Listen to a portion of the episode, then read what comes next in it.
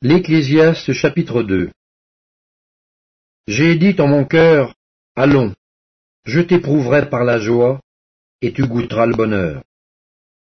Et voici, c'est encore là une vanité. J'ai dit du rire, insensé, et de la joie, à quoi sert-elle?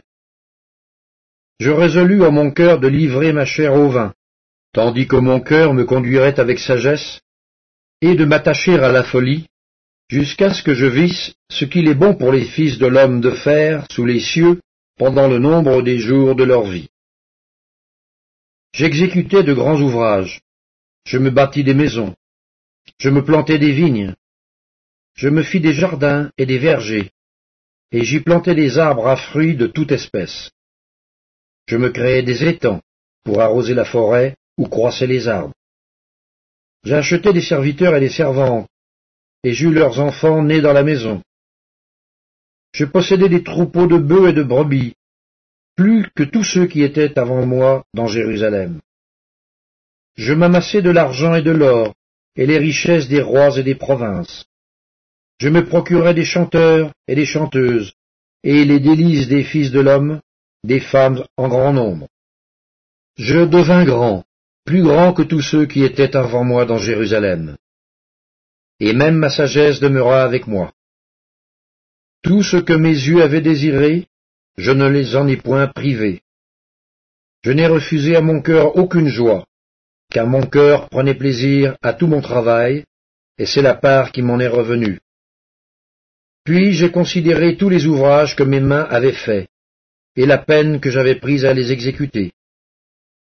Et voici, tout est vanité et poursuite du vent et il n'y a aucun avantage à tirer de ce qu'on fait sous le soleil.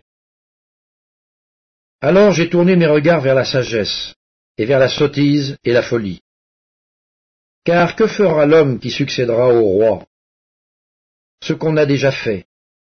Et j'ai vu que la sagesse a de l'avantage sur la folie, comme la lumière a de l'avantage sur les ténèbres. Le sage a ses yeux à la tête, et l'insensé marche dans les ténèbres. Mais j'ai reconnu aussi qu'ils ont l'un et l'autre un même sort. Et j'ai dit en mon cœur, J'aurai le même sort que l'insensé. Pourquoi donc ai-je été plus sage? Et j'ai dit en mon cœur que c'est encore là une vanité. Car la mémoire du sage n'est pas plus éternelle que celle de l'insensé, puisque déjà les jours qui suivent, tout est oublié. Et quoi? Le sage meurt aussi bien que l'insensé. Et j'ai haï la vie, car ce qui se fait sous le soleil m'a déplu, car tout est vanité et poursuite du vent. J'ai haï tout le travail que j'ai fait sous le soleil, et dont je dois laisser la jouissance à l'homme qui me succédera. Et qui sait s'il sera sage ou insensé? Cependant, il sera maître de tout mon travail, de tout le fruit de ma sagesse sous le soleil. C'est encore là une vanité.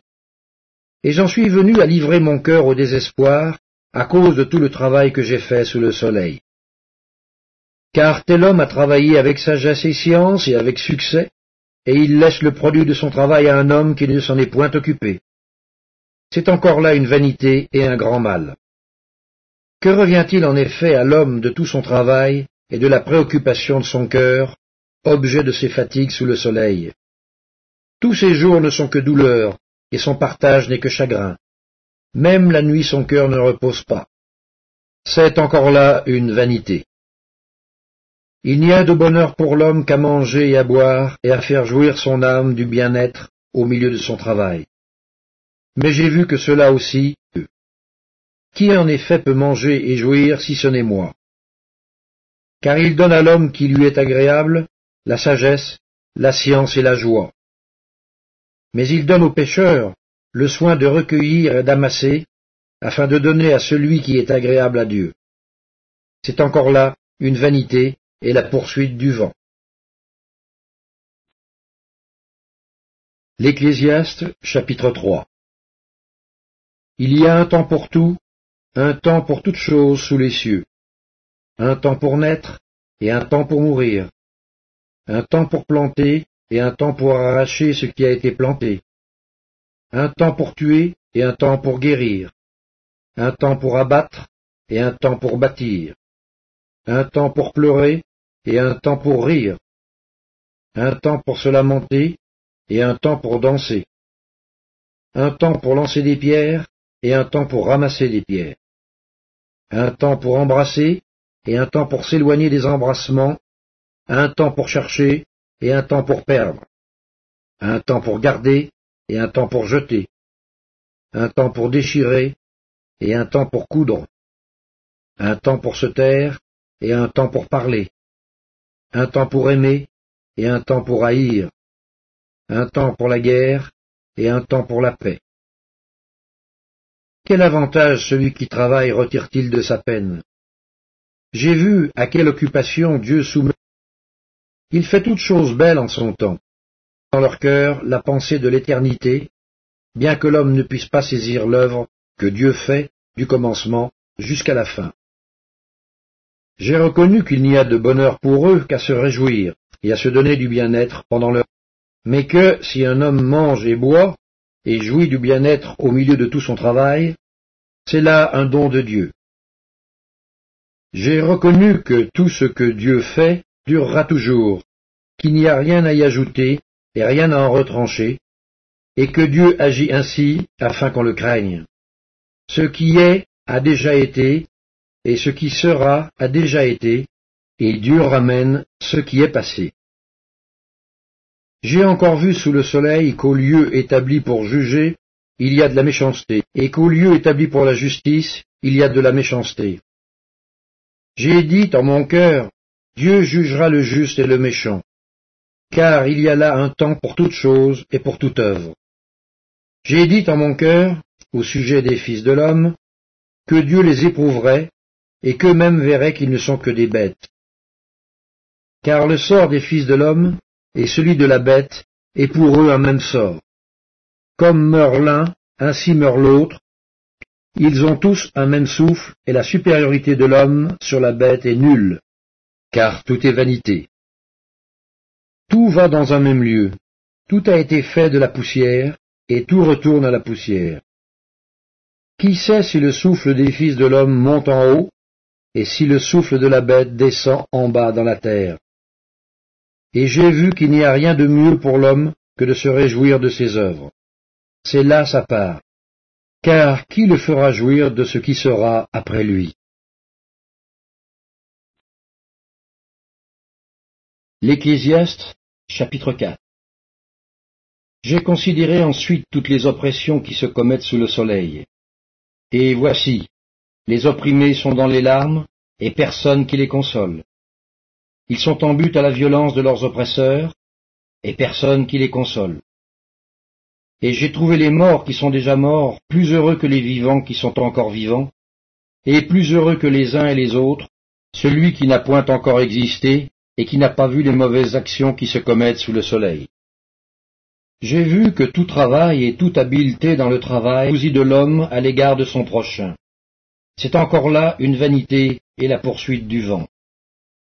L'insensé se croise les mains et mange sa propre chair.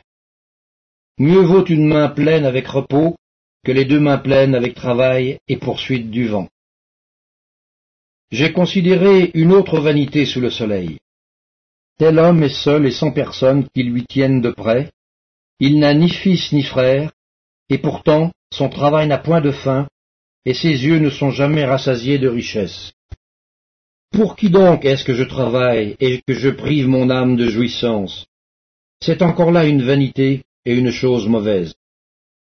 Deux valent mieux qu'un, parce qu'ils retirent un bon salaire de leur travail. Car si l'un relève son compagnon. Mais malheur à celui qui est seul et qui tombe, sans avoir un second pour le relever. De même, si deux couchent ensemble, ils auront chaud. Mais celui qui est seul, comment aura-t-il chaud? Et si quelqu'un est plus fort qu'un seul, les deux peuvent lui résister, et la corde à trois fils ne seront pas facilement. Mieux vaut un enfant pauvre et sage qu'un roi vieux et insensé qui ne sait plus écouter les avis, car il peut sortir de prison pour régner, et même être né pauvre dans son royaume. J'ai vu tous les vivants qui marchent sous le soleil entourer l'enfant qui devait succéder au roi et régner à sa place. il n'y avait point de fin à tout ce peuple, à tous ceux à la tête desquels il était.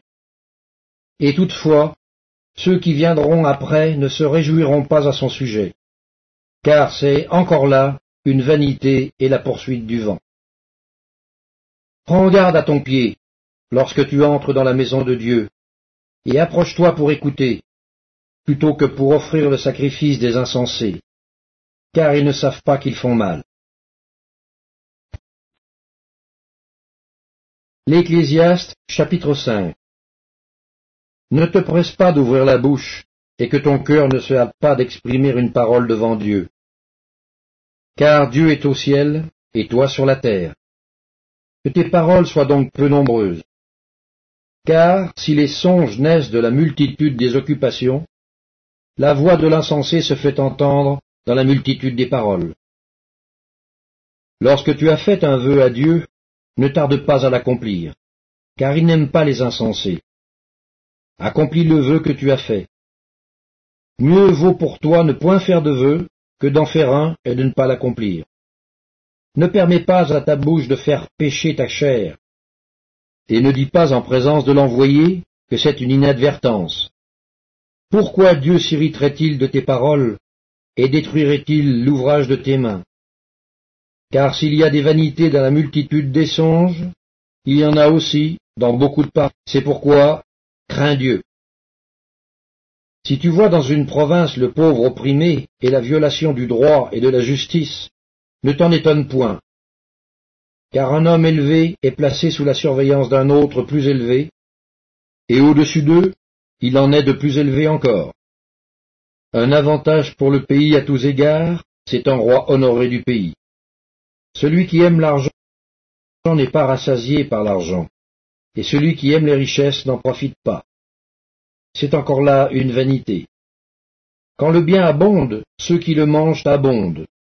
Et quel avantage en revient-il à son possesseur, sinon qu'il le voit de ses yeux?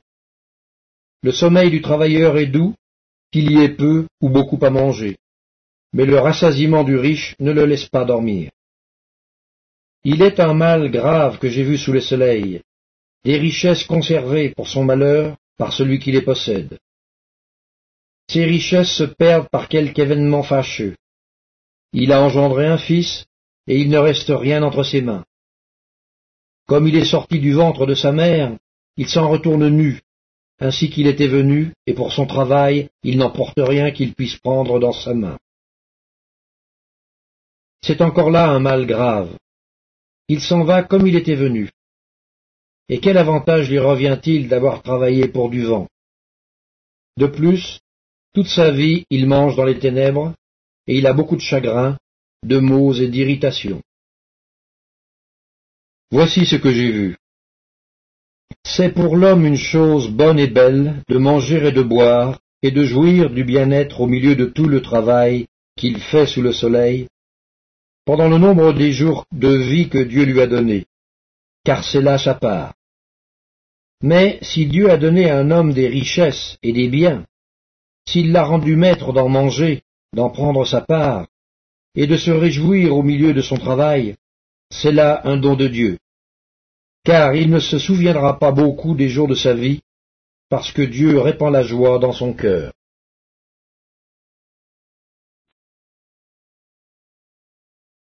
L'Ecclésiaste, chapitre 6 Il est un mal que j'ai vu sous le soleil et qui est fréquent parmi les hommes. Il y a tel homme à qui Dieu a donné des richesses, des biens et de la gloire, et qui ne manque pour son âme de rien de ce qu'il désire, mais que Dieu ne laisse pas maître d'en jouir, car c'est un étranger qui en jouira. C'est là une vanité et un mal grave. Quand un homme aurait cent fils, vivrait un grand nombre d'années, et que les jours de ces années se multiplieraient, si son âme ne s'est point rassasiée de bonheur, et si de plus il n'a point de sépulture, je dis qu'un autre que lui. Car il est venu en vain, il s'en va dans les ténèbres, et son nom reste couvert de ténèbres. Il n'a point vu, il n'a point connu le soleil, il a plus de repos que cet homme. Et quand celui-ci vivrait deux fois mille ans, sans jouir du bonheur, tout ne va-t-il pas dans un même lieu? Tout le travail de l'homme est pour sa bouche, et cependant ses désirs ne sont jamais satisfaits. Car quel avantage le sage a-t-il sur l'insensé? Quel avantage a le malheureux qui sait se conduire en présence des vivants? Ce que les yeux voient est préférable à l'agitation des désirs. C'est encore là une vanité et la poursuite du vent. Ce qui existe a déjà été appelé par son nom, c'est que celui qui est homme ne peut contester avec un plus fort que lui. S'il y a beaucoup de choses, il y a beaucoup de vanité. Quel avantage en revient-il à l'homme? Car qui sait ce qui est bon pour l'homme dans la vie, pendant le nombre des jours de sa vie de vanité, qu'il passe comme une ombre? Et qui peut dire à l'homme ce qui sera après lui sous le soleil? L'épître de Paul aux Romains, chapitre 4 que dirons-nous donc Abraham, notre Père, a obtenu selon la chair? Si Abraham a été justifié par les œuvres, il a sujet de se glorifier, mais non devant Dieu. Car que dit l'Écriture? Abraham crut à Dieu, et cela lui fut imputé à justice. Or à celui qui fait une œuvre, le salaire est imputé non comme une grâce, mais comme une chose due. Et à celui qui ne fait point d'œuvre, mais qui croit en celui qui justifie l'impie, sa foi lui est imputée à justice. De même David exprime le bonheur de l'homme à qui Dieu impute la justice sans les œuvres. Heureux ceux dont les iniquités sont pardonnées et dont les péchés sont couverts. Heureux l'homme à qui le Seigneur n'impute pas son péché. Ce bonheur n'est-il que pour les circoncis ou est-il également pour les incirconcis? Car nous disons que la foi fut imputée à justice à Abraham. Comment donc lui fut-elle imputée? Était-ce après ou avant sa circoncision? Il n'était pas encore circoncis, il était incirconcis. Et il reçut le signe de la circoncision comme sceau de la justice qu'il avait obtenu par la foi quand il était incirconcis, afin d'être le père de tous les incirconcis qui croient pour que la justice leur fût aussi imputée, et le père des circoncis qui ne sont pas seulement circoncis, mais encore qui marchent sur les traces de la foi de notre père Abraham quand il était incirconcis. En effet, ce n'est pas par la loi que l'héritage du monde a été promis à Abraham ou à sa postérité, c'est par la justice de la foi. Car si les héritiers le sont par la loi, la foi est vaine et la promesse est anéantie, parce que la loi produit la colère et que là où il n'y a point de loi, il n'y a point non plus de transgression. C'est pourquoi les héritiers le sont par la foi, pour que ce soit par grâce, afin que la promesse soit assurée à toute la postérité, non seulement à celle qui est sous la loi, mais aussi à celle qui à la foi d'Abraham, notre Père à tous, selon qu'il est écrit, je t'ai établi Père d'un grand nombre de nations. Il est notre Père devant celui auquel il a cru, Dieu, qui donne la vie aux morts et qui appelle les choses qui ne sont point comme si elles étaient. Espérant contre toute espérance, il crut, en sorte qu'il devint Père d'un grand nombre de nations, selon ce qui lui avait été dit, telle sera ta postérité et sans faiblir dans la foi, il ne considéra point que son corps était déjà usé, puisqu'il avait près de cent ans et que Sarah n'était plus en état d'avoir des enfants. Il ne douta point par incrédulité au sujet de la promesse de Dieu, mais il fut fortifié par la foi, donnant gloire à Dieu et ayant la pleine conviction que ce qu'il promet, il peut aussi l'accomplir. C'est pourquoi cela lui fut imputé à justice. Mais ce n'est pas à cause de lui seul qu'il est écrit que cela lui fut imputé c'est encore à cause de nous à qui cela sera imputé, à nous qui croyons en celui qui a ressuscité des morts, Jésus notre Seigneur, lequel a été livré pour nos offenses et ressuscité pour notre justification. L'épître de Paul aux Romains, chapitre 5 Étant donc justifiés par la foi, nous avons la paix avec Dieu par notre Seigneur Jésus-Christ, à qui nous devons d'avoir eu par la foi accès à cette grâce dans laquelle nous demeurons fermes, et nous nous glorifions dans l'espérance de la gloire de Dieu. Bien plus, nous nous glorifions même des afflictions, sachant que l'affliction produit la persévérance, la persévérance la victoire dans l'épreuve, et cette victoire l'espérance. Or l'espérance ne trompe point, parce que l'amour de Dieu est répandu dans nos cœurs par le Saint-Esprit qui nous a été donné. Car lorsque nous étions encore sans force, Christ au temps marqué est mort pour des impies. À peine mourrait-on pour un juste, quelqu'un peut-être mourrait pour un homme de bien, mais Dieu prouve son amour envers nous en ce que, lorsque nous étions encore des pécheurs, Christ est mort pour nous. À plus forte raison dont maintenant que nous sommes justifiés par son sang, serons-nous sauvés par lui de la colère. Car si, lorsque nous étions ennemis, nous avons été réconciliés avec Dieu par la mort de son Fils, à plus forte raison, étant réconciliés, serons-nous sauvés par sa vie. Et non seulement cela, mais encore nous nous glorifions en Dieu par notre Seigneur Jésus-Christ, par qui maintenant nous avons obtenu la réconciliation.